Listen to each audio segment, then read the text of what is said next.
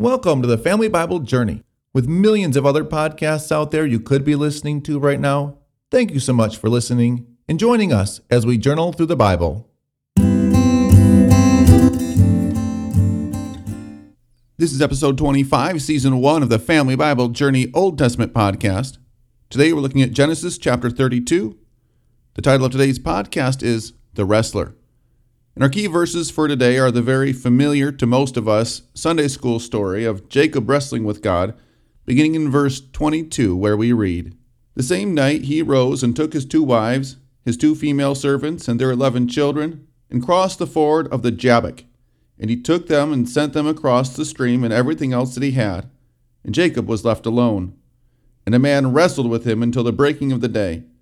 When the man saw that he did not prevail against Jacob, he touched the hip socket, and Jacob's hip was put out of joint as he wrestled with him. And he said, Let me go, for the day has broken. But Jacob said, I will not let you go unless you bless me. And he said to him, What is your name? And he said, Jacob. Your name shall no longer be called Jacob, but Israel, for you have striven with God and with men and have prevailed. Then Jacob asked him, Please tell me your name. But he said, why is it that you ask me my name?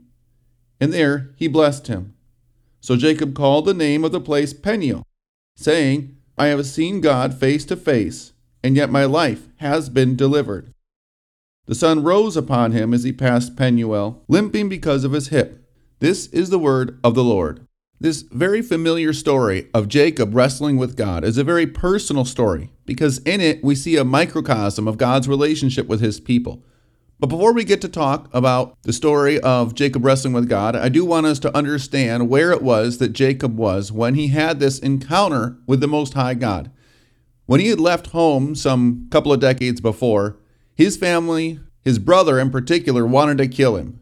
And it is in that fear of an unresolved family conflict, a murderous rage that he knew his brother was still in when he left, that Jacob is anticipating meeting his brother and so Jacob does a couple of things. He's very afraid of his brother, he doesn't know what's going to happen. One of the things is that he separates his family into two camps, thinking to himself that if his brother would attack one, maybe the other would survive, and at least part of his family would survive Esau. The messengers had told him earlier in this chapter that Esau was coming to meet him with a small army of 400 men. Jacob just has his family and his flocks, and they were extensive and they were vast, but Certainly no match militarily for an army of 400 men. So he separates the families, he separates the two mothers and their children, he separates the flock, and he prepares to send a wave after wave after gifts ahead of him to meet his brother to hopefully soften the blow when he gets to meet Esau face to face for the first time since he had stolen his birthright and stolen his blessing and taken the best of what their father had to offer them for himself as the younger asserting himself over Esau, his elder brother. And Jacob has separated his family, he has separated his flocks, he's prepared the servants to send wave after wave after wave of gifts to his brother. And for whatever reason, Jacob ends up alone on the east side of the Jabbok, the east side of the Jordan, and this night where the angel of the Lord appears to him, and he spends all night, we are told, wrestling with God. Now, in this story, I do have a few places where we have those red Chi Rhos, and I have some notes that are here in the story that I'm going to share with you during today's episode. And for those of you who may be just starting to listen to the Family Bible Journey, uh, we do always journal through the Bible, and it is my encouragement to you, whether you're just listening to the podcast for entertainment or listening as you are reading through the Bible for the first time or maybe another time or maybe you've decided to journal with us through the Bible. I'm just glad that you're here. And I always want to encourage those who are listening to read and encourage those who are reading maybe to jot down some notes. But whatever it is that you are tuning in for and however it is that you are engaging in this podcast, we want to make these stories real and help you understand how they apply to your life. And so that's what these notes are really about. And we get to hear this honest prayer of Jacob as he prepares to meet his brother. And it's recorded for us in verses 9 to 12. O God of my father Abraham, the God of my father Isaac, O Lord, who said to me, Return to your country and to your kindred, that I may do you good. I am not worthy of the least of all the deeds of steadfast love and all the faithfulness you have shown to your servant.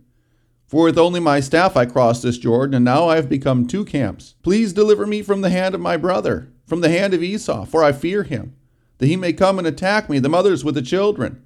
But you said, I will surely do you good, and make your offspring as the sand of the sea, which cannot be numbered for multitude. I love this prayer because he has nothing to offer God, and he acknowledges as much in his prayer that he left his home with just a staff in his hand, and he has come back now with two camps, a very rich man with a very prosperous family. And so we see in here a very good pattern for prayer. And the note that I have written on verse 32 is this a true and a humble prayer of a scared man. Why? When we should start on our knees before God is that the last place we want to be. That's human nature, isn't it?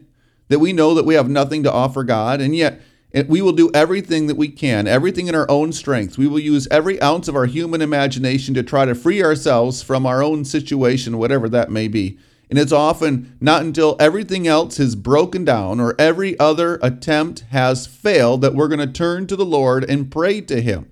And so we usually end up on our knees, which is probably the place where we should begin. And so here we have a wonderful pattern of a humble prayer of a broken and a scared man.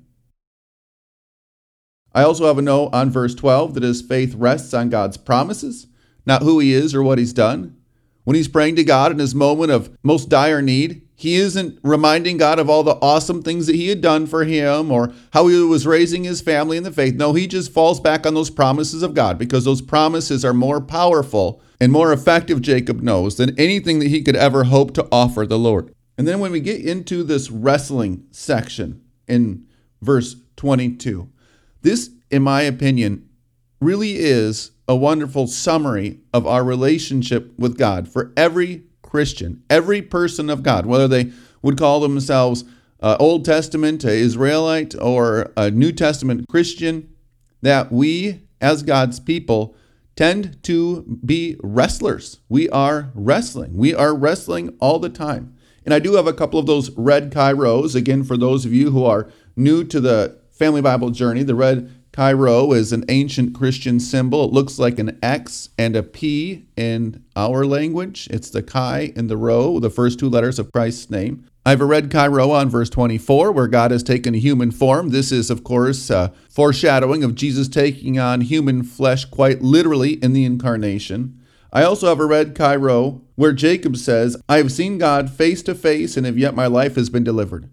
Because those of us who know the love of God, who have received his blessing and the forgiveness that we have in Christ Jesus, we know that when we appear before his throne in heaven, that we are going to be forgiven, that we are not going to be condemned, we are not going to be destroyed for our sin, but rather we are already forgiven in Christ Jesus. And so when we see God face to face in his glory, we have nothing to fear and nothing to worry about because God has already shown us that in his son Jesus Christ, he has redeemed us. He has made us his own, and therefore there is no more wrath for us to fear. And it's in the spirit of faith then that Jacob is wrestling with God, that he is holding on to God, clinging to God, refusing to let go without receiving a blessing. And there are all sorts of things that we wrestle about, that we as God's people are wrestling with.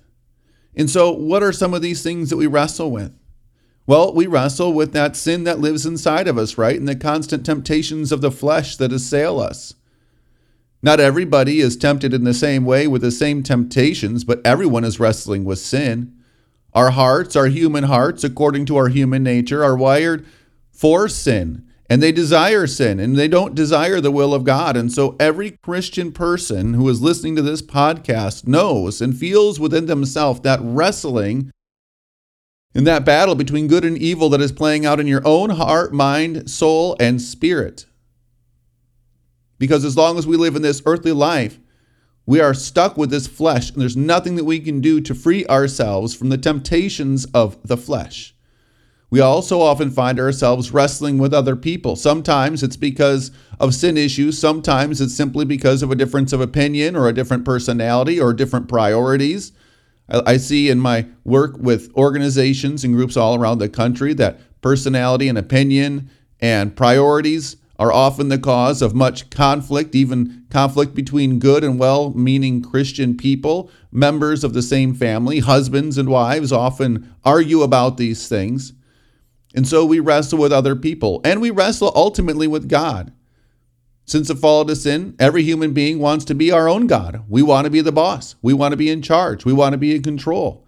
Yet God is the only one who is in control. And so we resist that. We fight against that. And this is why we said earlier in the podcast that it is often on our knees where we should begin our prayers, but it's often the last place that we land. Because oftentimes in this life, as we are wrestling with the things that we have to wrestle with, it could be a, a disease, an affliction, a person, a, could be an organizational dispute, it could be something at work, it could be a lot of things. And so we, as God's people, are wrestlers, every single one of us. And Jacob, in the spirit of God's people, holds on to God, refusing to let go until he receives a blessing from God. And there is great hope for us in this story. He holds on to those promises and he persists in faith. And yet he leaves this encounter with God with an injury. We're told his hip is put out of sock and he's going to limp the rest of his life.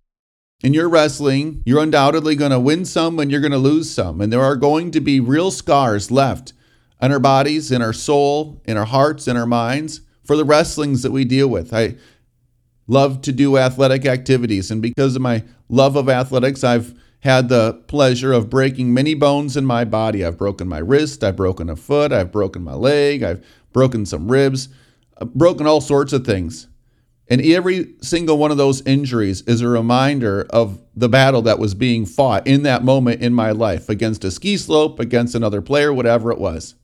And we hold on to those remembers, those injuries that we have, because they remind us of God's faithfulness and they promise of his love that is always there for us, even when we fail and even when we are broken. And so we leave not knowing yet how his brother is going to receive him, but that, my friend, is what the next episode is all about. And so we conclude today's episode with our blessing. We appreciate your prayers for our podcast. Please pray that God would bless us with his Holy Spirit, with listeners, and the resources to do the work He has put on our hearts to do for you and everyone else who may be listening. Our blessing for today. May you persevere with the persistence of Jacob and receive the blessing of the Lord in all your wrestling. Amen.